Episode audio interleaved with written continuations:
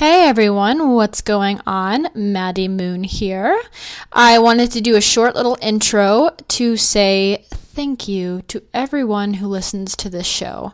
I checked the ratings um, on my little server yesterday to see how many listens I've had on the show so far. I've had five shows and I have 5,000 direct downloads. So that means roughly each one's listened to a thousand times. And that is amazing. I mean, that's absolutely incredible. Sometimes I just wonder if people out there are listening and what they think of it, and I'm not getting much feedback, so I don't know what's going on. And then I looked at that and it just made my heart so full. So I just want to say thank you to everyone that listens to the show. It means so much to me. That's why I do it. I, I don't make any money off these podcasts or blogging or anything like that. So I'm purely doing it because of the few people that do reach out to me and say, hey, this helped me or this spoke to me. Thank you for this. So I just want to say thank you to everyone that listens. And I also just wanted to say I know I say this at the end of my shows, but if you do love this show, please just take one second to rate and review it on iTunes because I only have five ratings on iTunes right now and it's been listened to over 5,000 times. So, iTunes does not know that you are digging my show unless you tell it. And that means the more ratings I have and the more reviews I have, the higher it will go in the the feed for people. So, you know that little spot that's like if you liked this, you'll probably like this. Well, that's where I would go. So, if you like the show and you want more people to hear it and if you want it to stick around, just take one quick second, go over to iTunes, look for Mind Body Musings and rate it let me know what you think and leave a comment. Ask me who you want to hear. If, there is, if there's a certain topic that you really want to hear about or you want me to touch on say it. And i will specifically make sure i go find someone who i can talk with that can um, that has that as their expertise. And it would just mean so much to me. So today we have a really great guest and i'm really ready to get started so let's go on over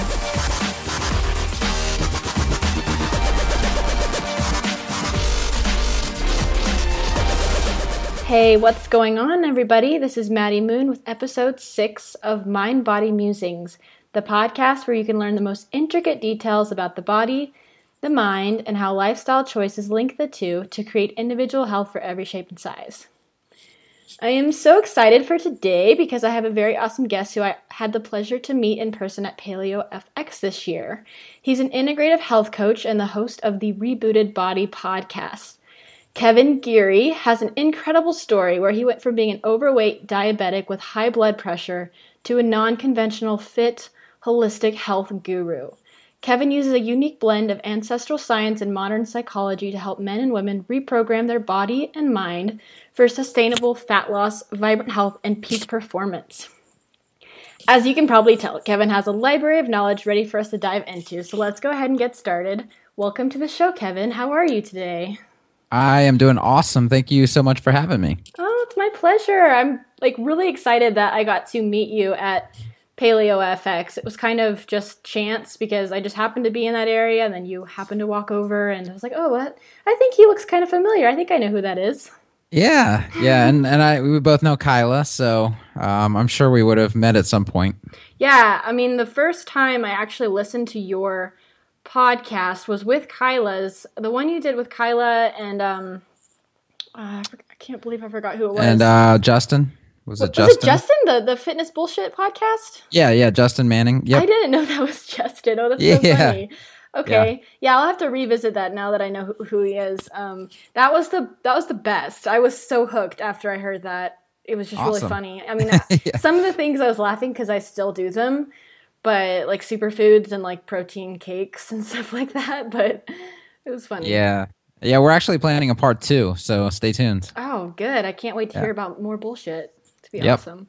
Cool. Well, how did you like Paleo FX since we're on the topic? Uh, I liked it a lot. I, that was actually the first time I've been, and uh, because I'm not, I don't really, you know, place myself in the in the paleo industry or whatever.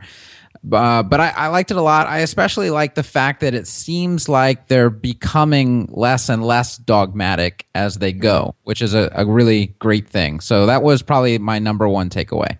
Yeah, that's very true. I really noticed that at a lot of the talks, they focused on making paleo really seem like a template and it's not like do or die. You know, it's like, yeah, we welcome everyone. You know, you can make your tweaks and it's really about making this work for your body type, which I thought was really cool.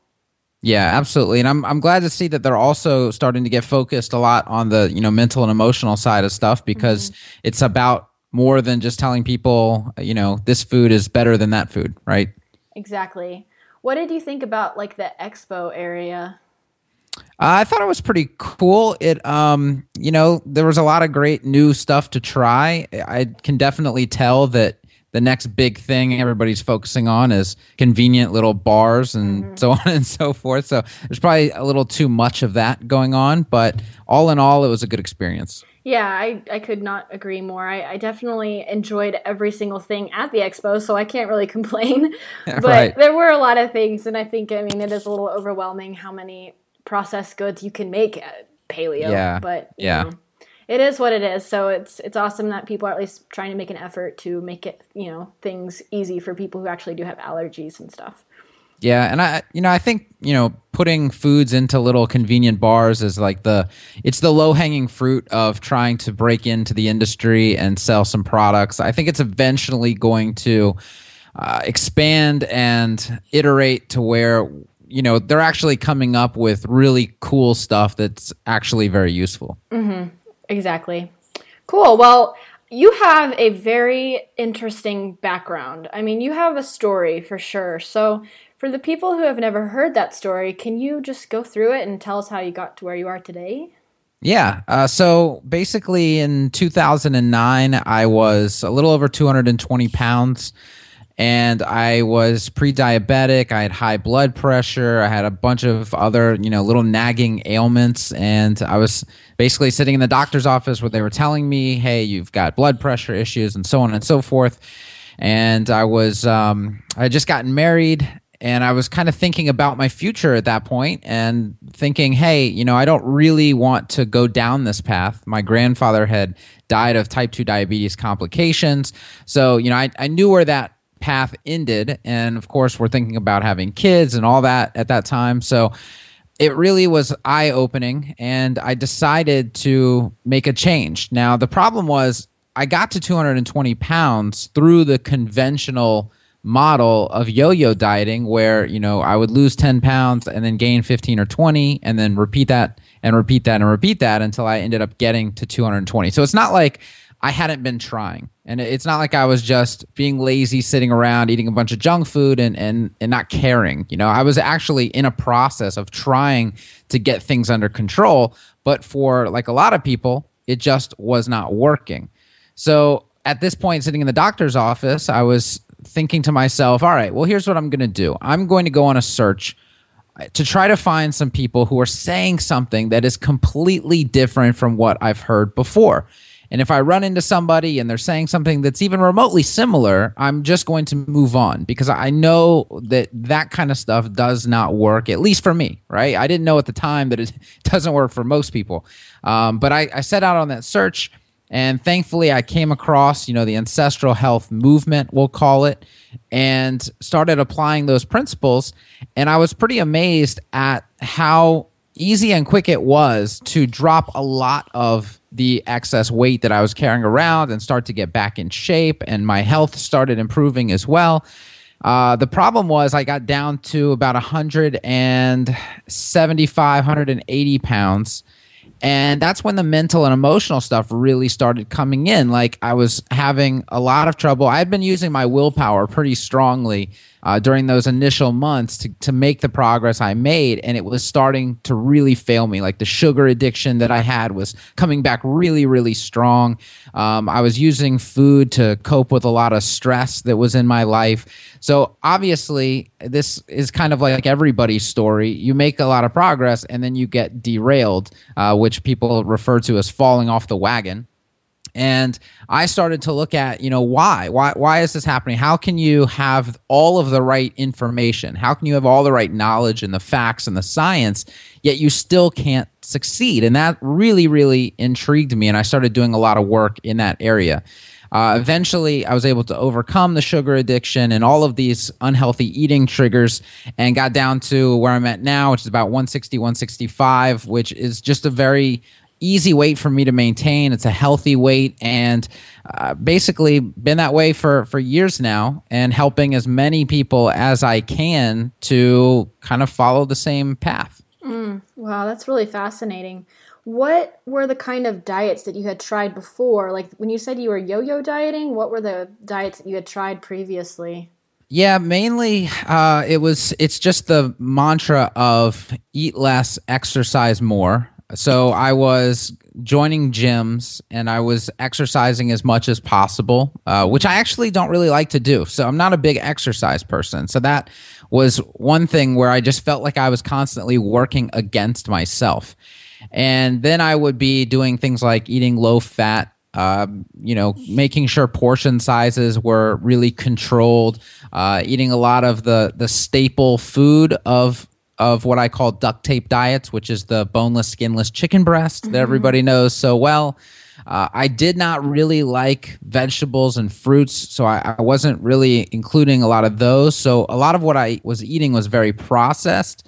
Uh, but I just thought that hey, it's all about you know this calorie intake thing. So you know whatever. So that's obviously why you know my health started failing as I started getting heavier as well. So it wasn't working on on basically any front. And it's funny now because going through this whole process of changing everything, my t- my flavor profiles have completely changed. Like I never, even when I grew up, I never ate fruits and vegetables, and I my brain seeks them out now. It's it's very it's very interesting. I think when I train my body to realize what it gets when it has these foods, like now it just wants them all the time. So it's very it's just a very interesting process.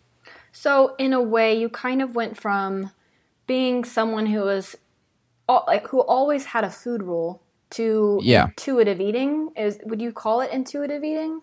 The intuitiveness came from what I teach now is a process called conscious eating. The intuitiveness came after a lot of struggle and, and practice and and seeing all of the obsessiveness that's actually built into these dieting models.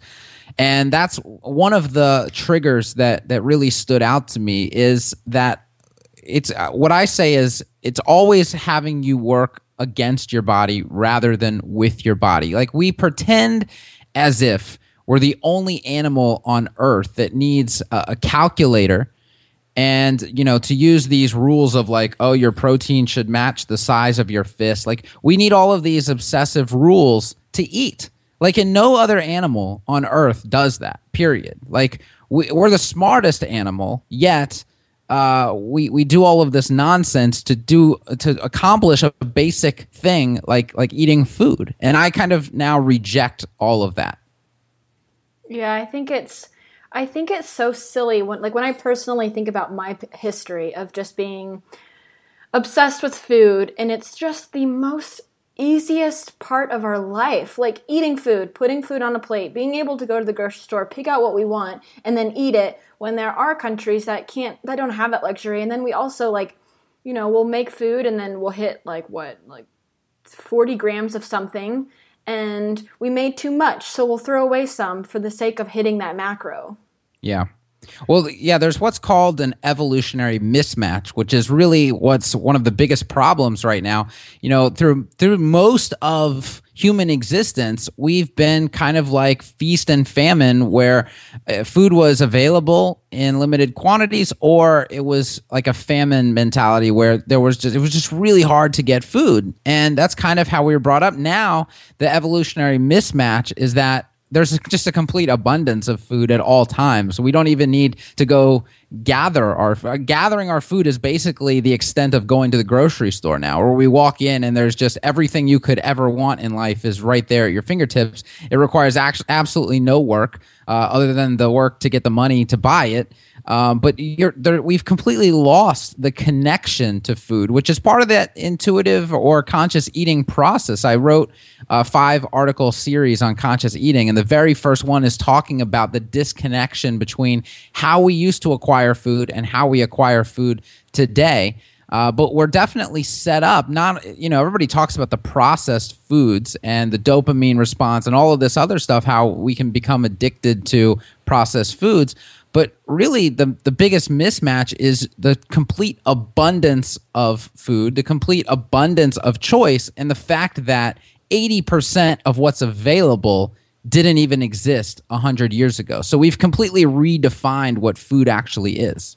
Yeah, I remember reading something one time in um, a magazine or some kind of journal that was talking about how many species of food we used to have, like vegetables and and uh, fruit, and now we have just clones of one type. So like what we have one broccoli, and then all of the broccoli are clones of just that one broccoli, and so we just keep eating these same things. I don't know. For some reason, that makes me really super sad, and I kind of want to just like go out into a jungle and go pick my own food and go find like 50 other types of broccoli. So I'm just not limited to that one thing. Yeah, I had Daniel Vitalis on my podcast, and we talked about this a lot. That it's just we're not getting the variety we we think we're getting, or that we used to get. And really, if you look at modern agriculture, it really works against everything that was supposed to happen. Like we're we're actually working against the soil and, and the earth that we're using to to grow this stuff. It's not really supposed to happen the way it's happening right now. Uh, and of course, the way we're corralling animals and treating them before that that food gets to our plate. I mean, it's a, it's a very big mess of what's been created. And I think the answer is not the next best thing. The answer is going back in time, kind of to how we used to do things. That's that's really the answer is simplicity.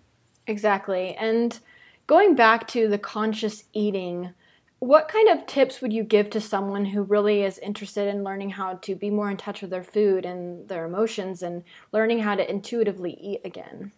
Yeah, I mean, there's two parts to conscious eating. The first part is what everybody recognizes as the mindful eating advice. So things like slowing down, chewing your food more, enjoying the process, being, you know, reconnecting with with the entire process from where you get the food to how the food is prepared to how the food smells to how what you're doing while you eat the food and so on and so forth right? Everybody kind of has a, an understanding of that even if they don't practice it they have an understanding. Then i also try to teach people how that actually uh, all impacts digestion and how other parts of life uh, such as stress impact digestion. A lot of people don't realize that they live the majority of life in a sympathetic uh, nervous system response, which is a, a stress response. And if you eat in that state, you actually don't digest very well. It interrupts a lot of the digestive processes, which means even if you're eating nutritious food, you're not assimilating the nutrients from what you're eating because your digestion is all screwed up thanks to this uh, stress response. So, one of the first things that I have people do is just a simple breathing exercise before they eat, every time they eat, to switch from that sympathetic state to a parasympathetic state. And that ensures that the digestion process is going to be working good. So, there's the physical side to conscious eating, and then there's the mental and emotional side. So, what I also have people do, especially if they feel like they're dealing with a lot of unhealthy eating triggers, is I have them journal while they're eating uh, or when they feel triggered to eat something that they you know would rather stay away from. So that looks like um, you know writing everything that goes through your head while you're eating. A lot of people deal with a lot of negative self-talk. And it's really powerful to put these thoughts down on paper so that they tangibly exist in the real world especially with negative self talk, because I then have them go back later and write the truth out. So they write the thoughts that go through their head, and then later on, they go translate that and they actually write the truth about themselves to start correcting this cycle of negative self talk. They also write what other emotions are coming up, whether it's uh, stress or shame or guilt. They, uh, if they're thinking about something that happened at work, earlier that day or they're thinking about an issue that's been happening in their family. They write that kind of stuff down. And then we just work on sorting all that stuff out and showing how all of this stuff, all of these parts of life are connected to how we relate to food. And that's a, a very good process of, like you said earlier, intuitive eating. All of this amounts to learning how to eat intuitively so that we can be free from all of this struggle and food can just be what it's always really been for us is nutrition and enjoyment. Oh wow, that's incredible. I've actually tried that before the um not journaling while I eat, but journaling throughout the day just to see mm-hmm. what kind of thoughts that run through my head and yeah, it's not that pretty and it, it's kind of an eye opener to see like exactly what you're telling yourself throughout the day and it's it's no brainer that those kind of thoughts are what's going to add up by the end of the day and just continue into the next day and then make you feel like crap you know and just i don't know. I heard one thing one time someone said like if you had a friend that was just like you you would never be friends because we're so mean to ourselves. Right. There's so much bad self-talk and it's so difficult to get through and it's so difficult to get through it especially on your own. So it's really great that you know you've learned this this way of teaching people how to be more in touch with their thoughts so that they can start developing a, a really good relationship with food once more yeah, and what I really want people to connect the dots with, and this is why I'm doing a series on my podcast right now called Chasing Greatness, which is about tying in all of the really, really important aspects of life with food. A lot of people talk about how food impacts other areas of their life. So they know on, on some level that if I eat a bunch of processed foods and I end up getting sick, that this is really going to have a negative impact on stuff that I care about in life in general. Well, I want to make the reverse connection to where people understand that when other areas of their life are disordered or they're not getting their needs met, that that impacts how they relate to food because food is the number one thing that we use to fill voids. So when there's a void in my relationships, when there's a void in my career, when there's a void in my finances, it, and I feel unfulfilled in those areas, it's very easy to get the sense of fulfillment by actually filling myself up with food. And a lot of people never make that connection. So the journaling while you're eating helps you make that connection because you start to see the patterns every time you sit down.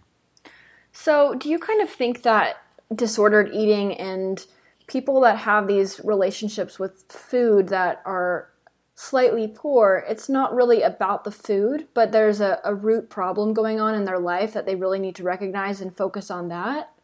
Yeah, absolutely. Or they've just fallen into like a pattern that's kind of paralyzed their their decision making. Uh, so yeah, we can have most of the time, you know, disordered eating habits come from unmet needs in other areas or stress in general. And we have to identify those and deal with those. And that's how we free ourselves from using food as the tool.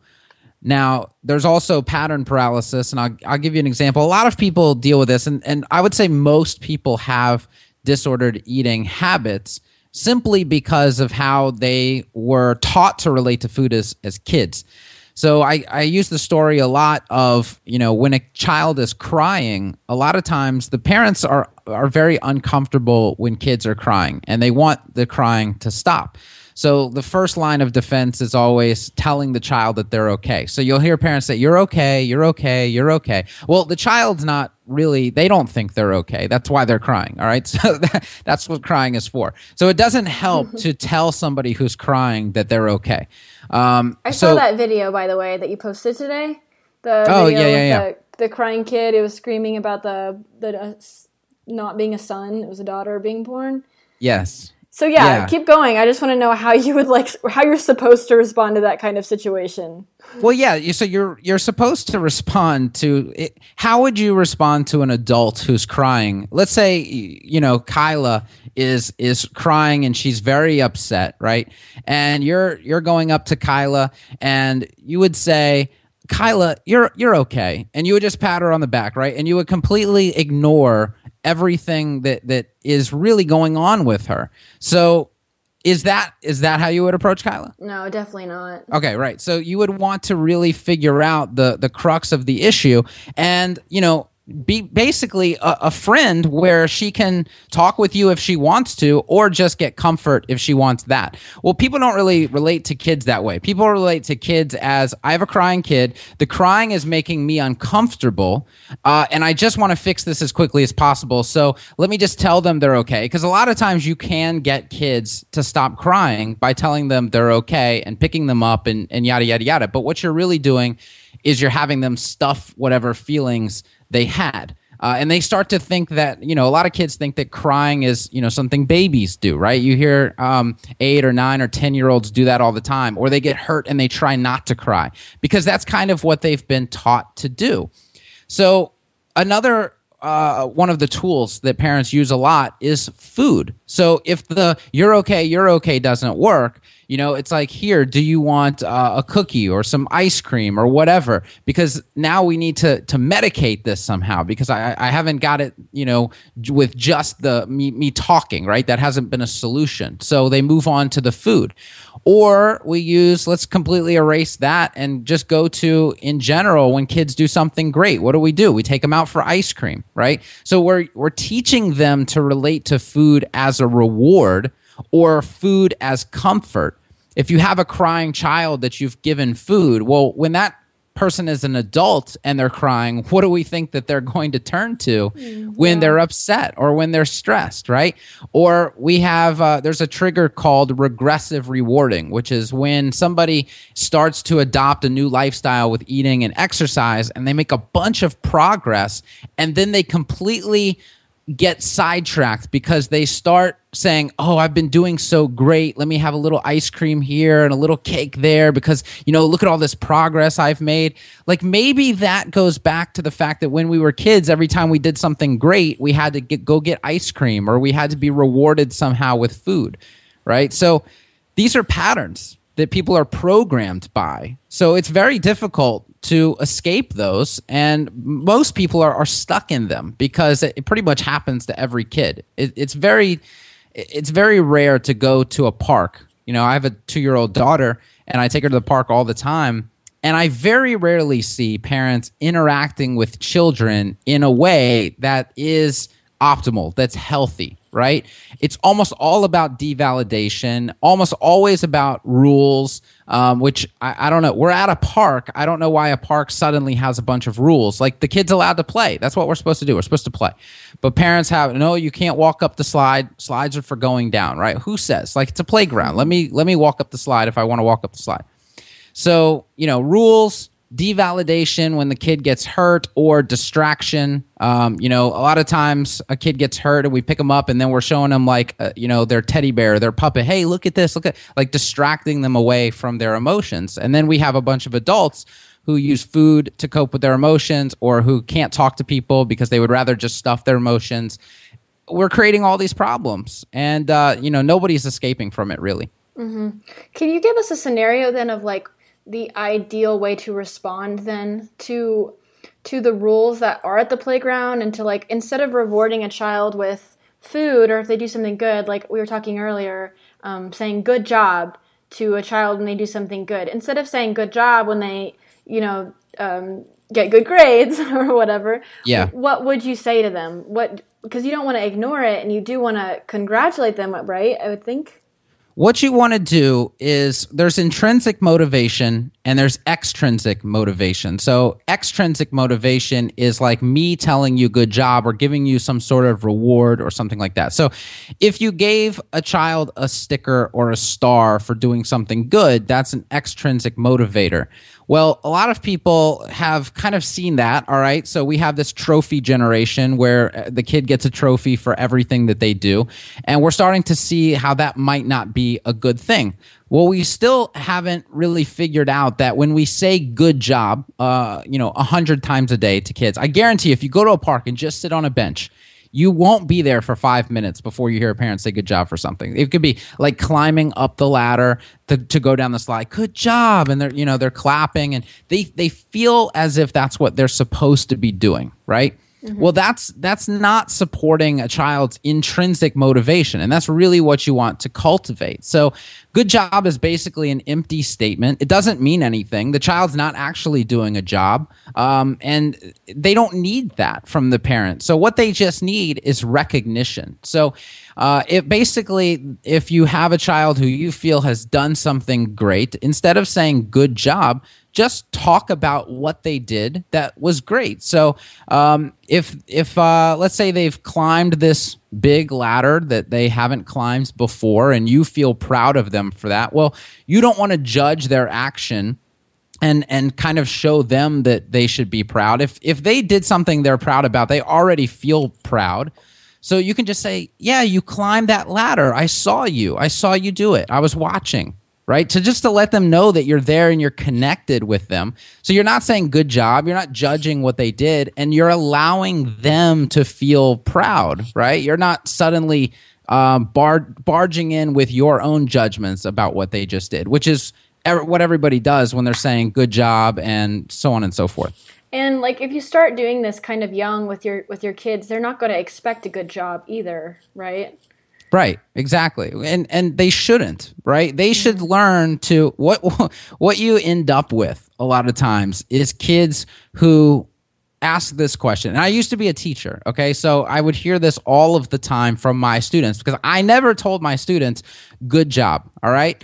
Um, and this is very difficult in a classroom of, of 25 kids when you're trying to really motivate kids. I mean, and I was brought up with all of this language, so it's something I had to reprogram myself. Um, but if you if you have a child that hears good jobs all the time, and they're ex- extrinsically motivated, they actually lose the ability to judge themselves and their and what mm. they've done. Okay, so they end up coming up to you and they say, "Did I do a good job?" Mm. Now, a child should never, ever, ever ask that question. There's absolutely no reason for them to ever ask that question. That is a sign that the child has lost the ability to identify with themselves whether they feel proud of something or not, or whether what they did has any value attached to it, right? They're not sure anymore. So they come up to the parent or the teacher Did I do a good job? Was that good? Was that good enough, right? They're looking for that for that from the parent that judgment because they've lost the ability to do it. And that's really uh, very tragic actually. Hmm. so would you would you like say that coming from um, a point of view of someone that has had disordered eating do you think that disordered eating generally starts at childhood? And these kind of this good job the, these um, rewards and punishment and recognition that's kind of where it all stems from like maybe not for everybody but for some people? I mean a lot of people disordered eating probably always stems in childhood just not necessarily from the examples that i mm-hmm. gave. Uh, so the examples that i gave absolutely contribute. Now the the thing is is that obviously we have to learn how to deal with our emotions at some point in life. We have to learn how to relate to other people and and have healthy interactions and healthy boundaries. We have to learn how to manage stress at some point. Well all of that stuff does happen in childhood. So whether we're being taught or whether it's just being observed so generally most kids learn best by observing what the people closest to them do and we tend to pick up any flaws that our parents have, right? So as we move into adulthood, then absolutely, when we have trouble managing stress, when we have trouble managing relationships, when we have trouble doing all of this, you know, really deep, meaningful stuff, and then that manifests as problems with eating, then yeah, you can say that, you know, these problems go back to childhood. So I'm not saying that people with disordered eating habits had bad childhoods or had bad right. parents. Like that's never what I'm saying. I'm just saying that these issues came from somewhere. They don't just spontaneously happen, right? So you have to be very objective when you look back and say, all right, well, you know, where were the lapses? How can I close the gaps and so on? Okay. So this is going to get personal then, because I want to kind of talk about my own history. And there are two things in my life that I kind of think started with my obsession with like dieting. And I can get your take on this. I've talked about this in my podcast a couple times before. I think I talked about this on Justin Manning, so you might have heard it. But um, I, when I was like in sixth grade or middle school, or I think it was pretty young, I watched a TV show where this girl like didn't eat for a couple days and she like passed out and she was talking about how like it was her way to lose weight. And then at the end of the show everyone was like don't ever do that. We love you. We care about you. And she was like okay i never will. But in my head it kind of like stuck. And i was kind of like oh i didn't know people didn't eat for days. I should try that. Like i totally missed the point of the whole show. And this Right. i was very young. And another thing that's happened in my life is i used to always suck in as a kid. Used to always suck in because you know i was uh, influenced and someone had once said you know suck in so that when you're older you can suck in and you know won't you know it won't be as difficult. Or like every time you hit a red light in Yeah. the car suck in. And so when i was little i was so young in developing these habits. And then i kind of just took off from there. Once i got a little bit older i just started dieting. I mean i told you about this offline a little bit about the vegetarian vegan bodybuilding you know but it's so much more than that. It's more just like even if i'm not on a certain diet or if i'm not thinking about my body it's kind of like i am definitely thinking about my body at the back of my head so Yeah. i, I kind of think it's like stemmed from those two things in my life but i really have no clue So what what did you when you were talking about the sucking in part? Um, what age was that? my gosh um probably like second grade And where where did that idea come from? Um just um someone i knew i guess Like a classmate or A- a another adult? yeah adult An adult? yeah Okay. And then how did your uh parent what did you spend a lot of time with this adult? yeah was it a parent? i don't know maybe All right. Um, so yeah, I mean, exactly right. That this is uh, this is where we we start to observe what's happening around us. The question is, wh- is it in any realm of health for a person in second grade to be concerned about how they look to that degree and sucking their stomach in and and so on? not at all Right. So what we've done is we've picked that up from people who you know were in their care, right? And they, I'm not saying th- these people are are doing things wrong. They're just unaware, right? Um, they're they're doing the best they can. Um, they're probably repeating a cycle that was done to them as well. So we have to be very, very careful as parents when we are talking about our own bodies. Uh, I know that there's a lot of moms out there who their kids are in the room when they're looking at themselves in the mirror and saying, "Wow, I don't look good," or "I'm way too big," or well. Children are observing that behavior, and that is the type of behavior that they are going to adopt. It's immediately going to turn them on their own bodies saying oh wow well my mom you know has these imperfections. I wonder which ones i have and which ones i should be worried about because she's really worried about hers. I should be really worried about mine. And now we start to look at ways that we can start fixing this or hiding it right? And it just starts to snowball and becomes this big thing that gets out of control. Mm-hmm. And i will say just just to to get it out there that my parents were probably the best examples that I ever could have had for loving your body. Like my grandma, my mom, and all my relatives. I mean, I know what you're saying is like they unintentionally do this. It might be something that they said and they didn't realize.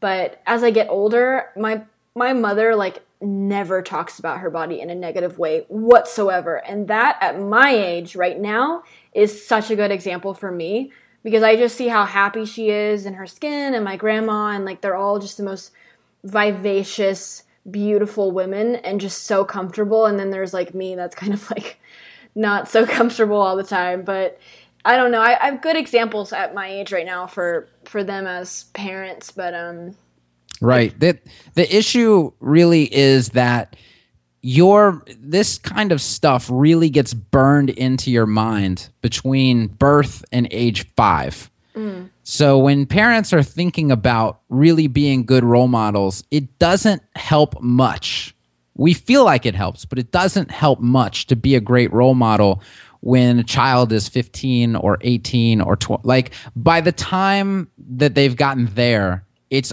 it's been burned in for so long that it's going to take a lot more work than just having that role model switch take place that's that's just so fascinating like the children's psychology compared to like adult psychology i don't know it's crazy i never really think about it but um, yeah i mean if you think about it really like it's it's a race for a, a baby to assimilate as much information about the world as mm. possible so that they can start to grow and survive and adapt to it.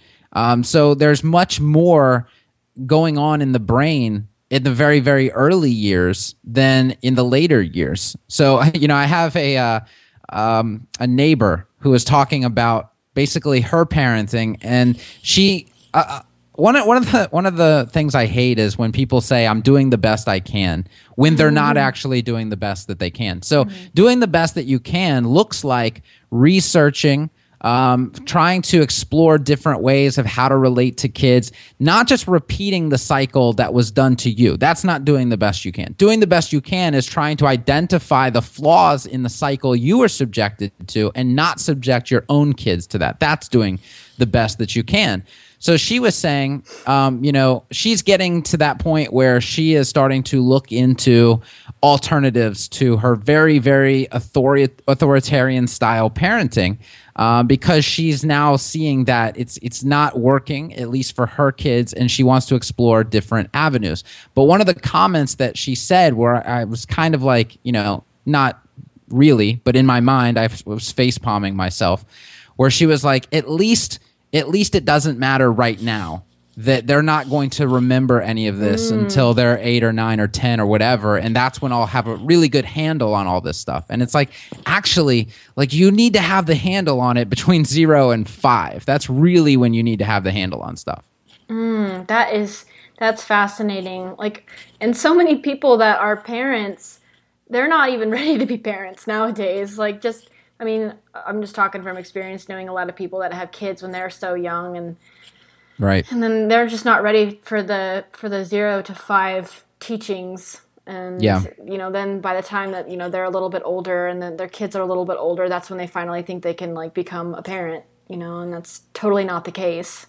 Right. So, say these children grow up and they have developed these uh, morphed point of views with food and um, disordered eating, what kind of what kind of tips would you really give someone that's trying to stop dieting and that's been dieting forever? Like, what's the very first thing you would tell this person? I mean, having to undo all the things they learned as a child that are ingrained in their brain.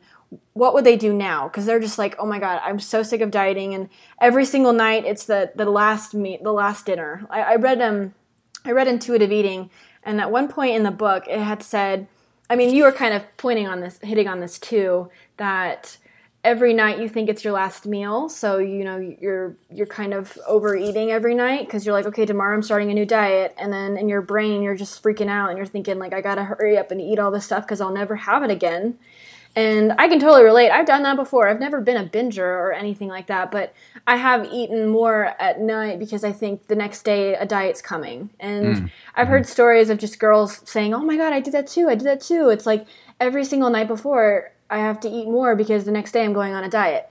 And there's something very comforting about diets. And I mean, I guess it could be control, it could be managing stress, it could be a lot of different things, just habit. But leaving that dieting mindset and that comfort zone is so hard for so many people. Um, and I'm men too, women and men. So, what would be the very first thing that you would say that someone, for someone that's trying to get out of that cycle that they've had for years and years? Yeah. Well, first, before we do that, let's go back and talk about what you just said of why people feel very comfortable doing diets.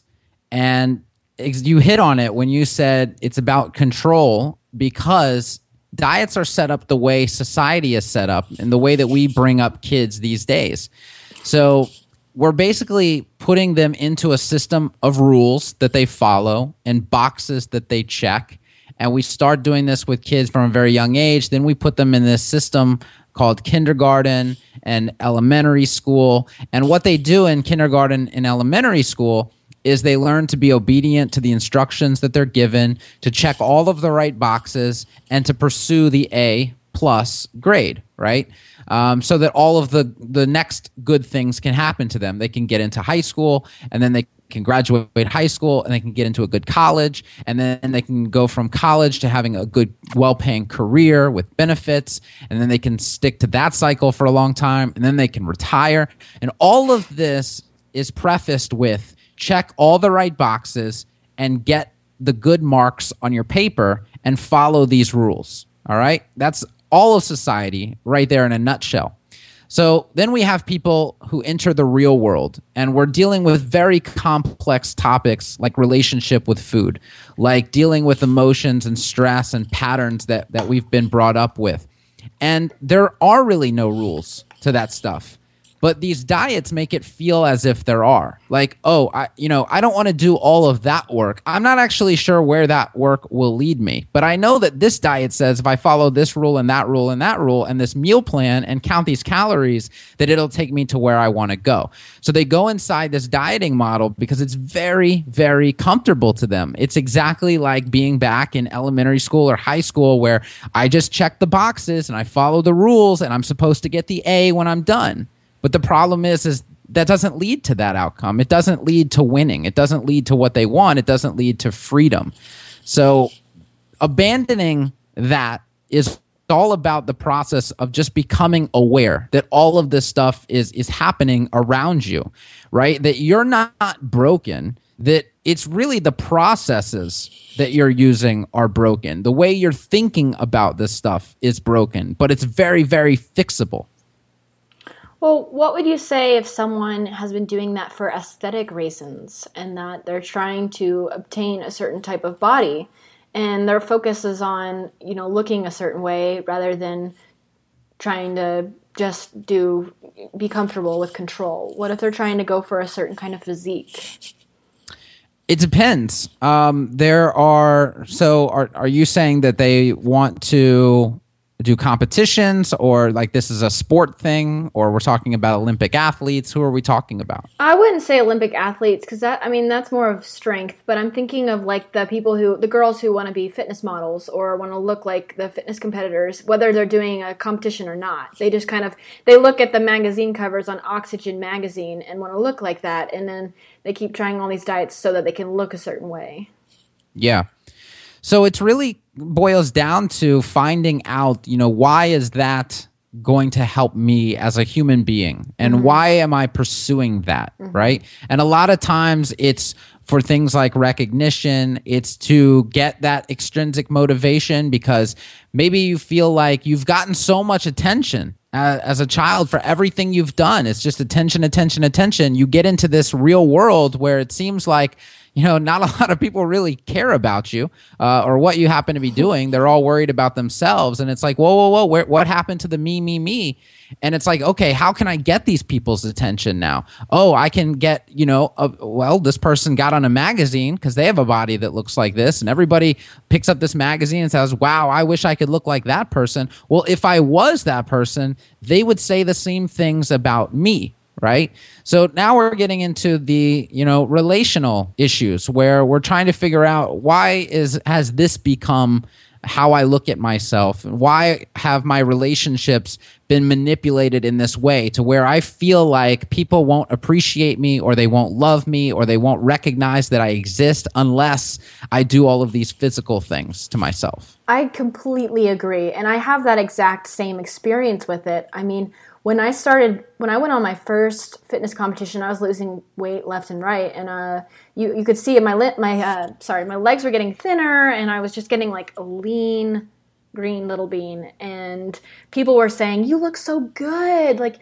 you look amazing what are you doing and i was getting all this attention and i was on all over instagram and you know, the highlight of my morning would be posting a picture of my morning abs or whatever mm-hmm. they're called. And then people would, then I'd check back every five minutes to see who's liked it, who's commented it, how many new followers did I get. And that was the kind of stuff that, like, you know, I was on a little high when I got lots of likes. And when people asked me, how in the world do you do that? And we're mentioning Kyla a lot, but in my first episode, I had Kyla on there, and she was saying there's something about being feeling self righteous. We just have this self righteousness when people are like, "What are you doing? I cannot do that," and that is so worthless. like it's yeah. so worthless when you really when you put in so much effort to look a certain way and you get these compliments and then there's nothing real that comes out of it. Actually, there's a lot of negatives that come with it because then you feel kind of attached. You feel definitely attached to this body. You feel like if you gain weight or if you start looking a certain way or if you start going to the gym a little bit less, you'll get less recognition and people forget mm-hmm. about you. And the one thing you did right in their eyes now does not matter because you're no longer doing that and people will see you as a failure because you no longer want to go to the gym seven days a week you no longer want to eat out of tupperware every single day you're starting to disappear on instagram and everyone's like forgetting about you so you're like oh my god I better start getting in shape again so that I can get all of these people who I don't even know to start looking at me again. And then where does that lead you? It leads you to to no good no good food. It leads you right. to stress. It leads you your cortisol levels to rise and most importantly, in my eyes, it leads you to a very bad I mean, you have, I mean, the psychological things is one thing, but also your relationship with people mm-hmm. suffer mm-hmm. so much, suffer incredibly. And I started just thinking so much about what people thought about me. I wouldn't go out for drinks with friends anymore. Of course, I didn't have many relationships. I didn't have a boyfriend or anything like that. And, you know, the prime years of your life, if you start going through this cycle at a young age when you're in your your teens, hopefully not, but your 20s and your 30s, then you're missing out on some of the golden years of your life because you're spending it with yourself. You're spending it with your calorie counting app. You're spending it with your Tupperware and you're spending it sad and right. It's just it's just really awful to look back on even moments I have had of the Instagram and chicken and obsessing and calorie counting and thinking like thinking me and that you know that stage of my life and what I could have actually been doing with all of that time and you know the relationships that I could have built in that time and the work I could have created in that time and the thing that I personally think about whenever I'm trying to you know, say Madeline Coolett, you know, you look you look great, you're beautiful. No one is even thinking about you. When I'm trying to remind myself of that, the first thing I think of to get myself out of that cycle is say, do I want to be 85 years old, sitting with my you know, super futuristic phone doing some kind of new calorie counting thing that they'll have when I'm 80 and obsessing about what I look like because that's like the scariest thought ever is thinking about being older and having these same issues and still being on, you know, being on your hundredth diet alone with your cats. Right. right. And like you talked about, and for people who might still be in this paradigm, you talked about how once you get that recognition, then you can't stop because you might lose all of that mm-hmm. audience you've built, right? Where there's well, there's the other side of it as well. I'm sure you've probably felt this before, where it's like, if I just maintain what I've accomplished, that won't be enough. I'll lose them because they'll get bored of this. Mm-hmm. I always have to up the ante, right? I always have to do the next best thing. You know, if, if I have a four pack, I need a six pack. If I get a six pack, it needs to be an eight pack. I need to, you know, grow this muscle or that muscle. Like it's it's never ending. It's a maddening cycle that you absolutely cannot win.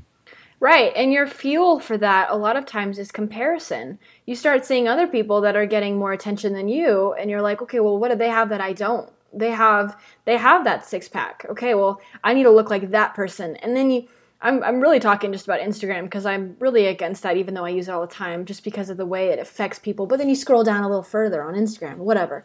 And you see someone that has like the best glutes you've ever seen and they have 254 people like liking that photo. And then you're like okay well god now i got to get these glutes. And you're constantly just comparing yourself from one body to the next when that is just a, a, battle you will never win. You will never win that battle because you will never have their genes you will never be that person and you will never know what's going on in their life. They could actually be the most miserable spiteful person ever who is comparing their body to everyone else's body. Yeah. You know? Yeah. I mean, the one of the biggest things to be aware of is the amount of superficiality that's in the world where we're always looking at somebody and relating to what do they look like, who are they friends with, what do they own, how much money do they have? Mm. And it the question is really never about anything that really amounts to self-worth, right? Um, it never amounts to how does this person treat other people? Uh, what has this person done for other people? You know, what does this person's relationships with their children look like? You know, we have these people in Hollywood who everybody flocks around them, yet they're womanizers or they're child abusers in real life, right? That, that's who they really are. Um, but yet we still put them up on a pedestal. We we've lost completely uh, sight of what really makes somebody a, a great person and and what self-worth is really made of. Exactly. Yeah. When you when you die no one's going to think about like what you look like. They're not going to care. They're going to think about what you did for other people. Like oh i remember the time that you know kevin got me out of my eating disorder habits. You know like that's what they're going to remember. They're going to remember all the good deeds you do and not what you look like. No one cares because everyone's thinking about what they look like that's the truth. Like everyone's so concerned right. with what they look like. No one cares what you look like. So if someone is really trying to look a certain way for themselves, or at least they might think they do, they just want to look a certain way because it'll make them feel better. How do they transfer that energy and that attention to something else? Do they need to go find something else to focus on, or is the goal to just focus on nothing and just to give yourself a break, if that makes any sense? I think the goal is I mean it's okay to to look at yourself and want to change, you know, X or Y or Z a little bit. It depends on a lot of times I talk about how people have broken thermostats. So, you know, you would never if somebody had a broken thermostat, you wouldn't ask them what temperature it is because the the response they're going to give you is not relevant to anything. And a lot of people look at life with a broken thermostat and they look they look at their body with a broken thermostat. So i'll give you two examples. The first one with life a lot of people are probably listening to this saying well you know i, I i'm a great parent. I don't have anything to change. And it's like well you have a broken thermostat right? You grew up a certain way, you've been in a certain cycle, you have a certain view of what normal is. That may not be my view of normal, that may not be somebody else's view of normal. So you just kind of have to assess am I really you know, doing the best for my kids. I can't just assume I am because somewhere in my mind I feel like I had a great childhood, right? You can't just be completely accepting of everything that happened to you. You still have to do the work to to look at what really happened, see if there's any lapses, like I said earlier, and start to fix those. That's doing the best that you can. The same thing is true for your body. A lot of people look at their body and say, man, I got to fix this and I got to fix that. And look at this, that's ugly, and so on and so forth. And really, everybody else that looks at them is saying, like, you're a very beautiful person, right? But they can't see that because their thermostat is broken that their mind is is programmed to to think about all of these things they need to fix.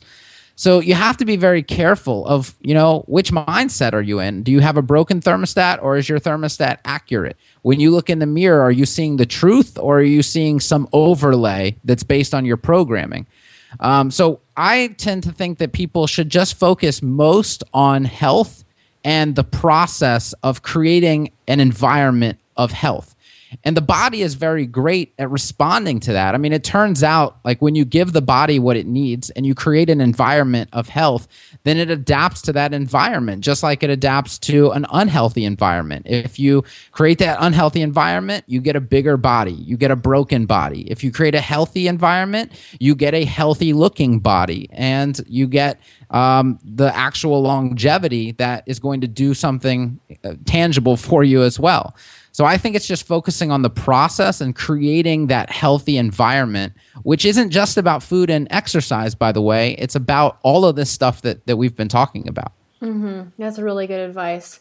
And you just said exercise. I just, we're running out of time, but I really quickly wanted to touch on your minimalistic training and movement and just talk about functional movement and why it's so beneficial. Because I know that's, that's what you're all about, right? You're not huge on the gym scene.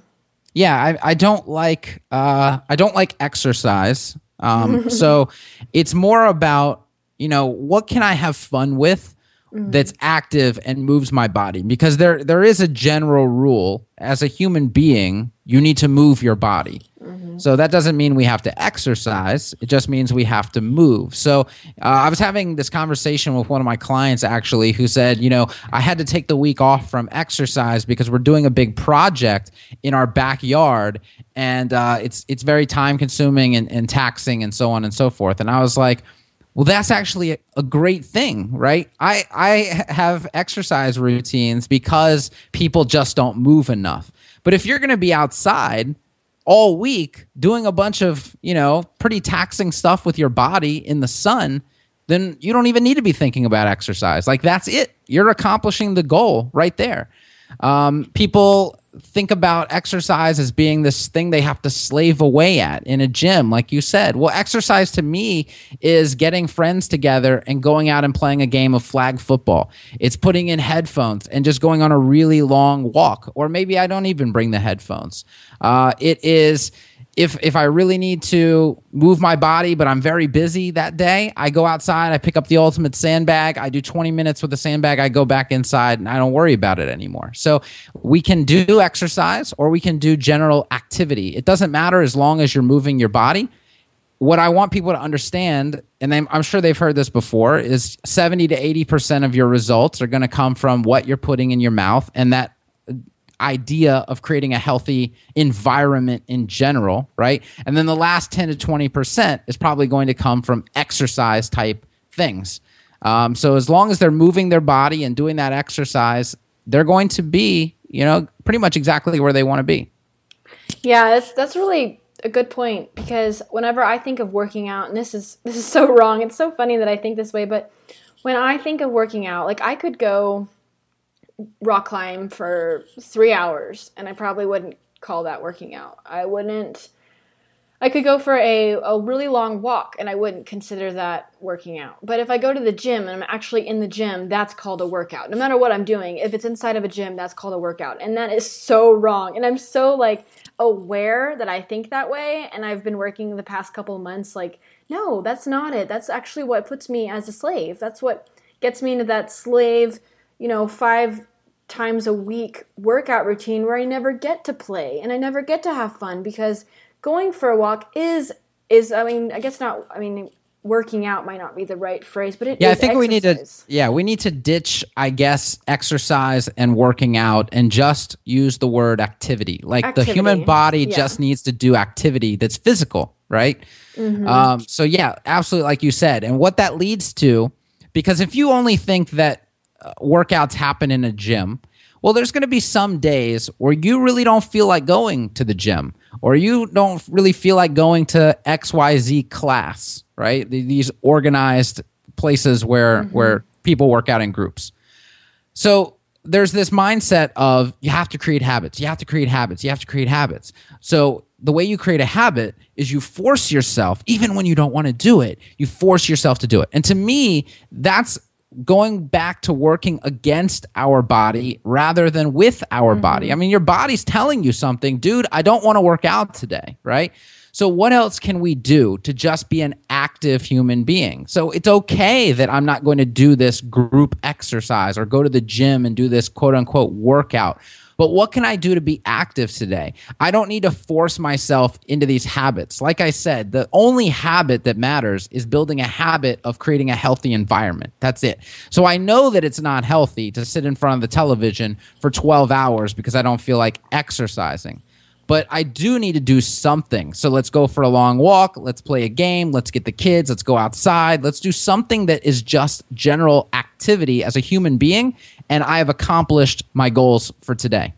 And I really think that that right there is one of the first things people need to work on. If they are still in the mindset of routine and habit, just changing the way you see activity and exercise can probably like help you with the way you see food because you stop you stop regulating your exercise as strictly and you start listening to your body in that way and then that's going to transfer over to the dieting department eventually i mean it'll help you learn how to not be so rigid and so routine and to listen to yourself a little bit more. If you're intuitive with your body, it's going to transfer over. Is that yeah is that right? yeah, abs- absolutely and and see healthy a, a healthy environment the concept of just building a healthy environment is a snowball where if you do um, X today that contributes to that healthy environment. You do Y tomorrow. You do Z the next day right? We don't have to do Y every day. We just have to do something every day to create this healthy environment um, as a basic human being. That snowballs and starts to really motivate you to do these other things. So it might, one day, I might wake up and go, you know what? I really want to go to the gym today and, and do a traditional workout. That might happen, and that's perfectly fine, right? But I'm not forcing myself into that model. Now, the other thing that snowballs is guilt so if you create this, I've got to make this new habit. I've got to go to the gym. Uh, even if I don't feel like it, I got to go because this guy online said to make this habit. So I'm going to force mm-hmm. myself to do it. And then one day you don't then the guilt starts to come in or you slip up on your eating and the guilt starts to come in. And guilt is a, is the opposite snowball. It's the snowball of negativity and it's the snowball of not succeeding. And you want to avoid that as much as possible. So you have to create paradigms where guilt is not going to come into the equation. Mm, yeah guilt is probably my least favorite quality ever because I've experienced a lot of guilt, like most people have, and it's very obvious and it's very distracting from what you really want to do. So, learning how to avoid guilt as much as possible, I think, is really key as well. Yeah, absolutely. Awesome. Well, I'm sad, but we've reached our hour. We're a little bit over it. So, this was seriously one of the best conversations I've ever had. I think you're a genius, and I'm really excited that everyone gets to hear this. So, before we go, can you just let us know um, what's in store for your future and where is the rebooted body heading? Yeah, the rebooted body is just heading towards helping as many more people as we can. So every time we get to spread this message a little bit further and wider and bring in more people to the community, uh, I'm happy with that. So that's all we're focused on doing right now is getting that message into the hands of more people. I love it. And will I be seeing you at the Paleo FX in Denver? Maybe? It's very possible. You may yeah. even see me on a panel. We'll see. no way. I might be on one too. Awesome. Yeah. I don't know I'm, for sure. We'll see. Yep, me too. I've I'm, got nerves. I'm, I'm, I'm thinking about it right now. Oh, I'm so excited. That it's gonna be awesome. Okay, cool. Well, thank you so much for joining us. I'm really stoked for everyone to hear this and especially everyone with kids because I think we covered a lot of good ground today. Yeah, absolutely. And if anybody has any questions, I mean, feel free to send me emails. I, I respond to pretty much everybody that emails me. So uh, if they want to get more into that discussion about kids, I'm actually writing uh, a book called Reboot Your Kids. It's not going to be out for a, a while, but uh, it's in the works. So I, I think that's a really important topic because if we fix that part of all of this, then we're going to fix a lot of adults before the problem ever happens. Mm-hmm. That's an awesome point. All right. Well, thank you so much. Yeah, you're welcome. Thanks for having me. Bye, Kevin. Bye bye. Thank you, everyone, for listening. I'm Maddie Moon, and you've been listening to the Mind Body Musings podcast. If you enjoyed today's show, please be sure to rate and review it in the iTunes Store, as well as subscribe. Also, please remember I'm glad to continue the conversation on my website moonfitness.net, where you can also sign up for my free e course, Mind Body Satisfaction Sacrifice Free. I created this e course to help everyone that struggles with body image, dieting, overtraining, and negative self esteem to learn how to not only accept who you are, but love who you are. This is coming from an ex fitness model and bikini competitor, so trust me, I know what it's like to have those struggles and to want to be free of them. So please, if any of that sounds good, head on over to moonfitness.net and sign up. Thanks for listening.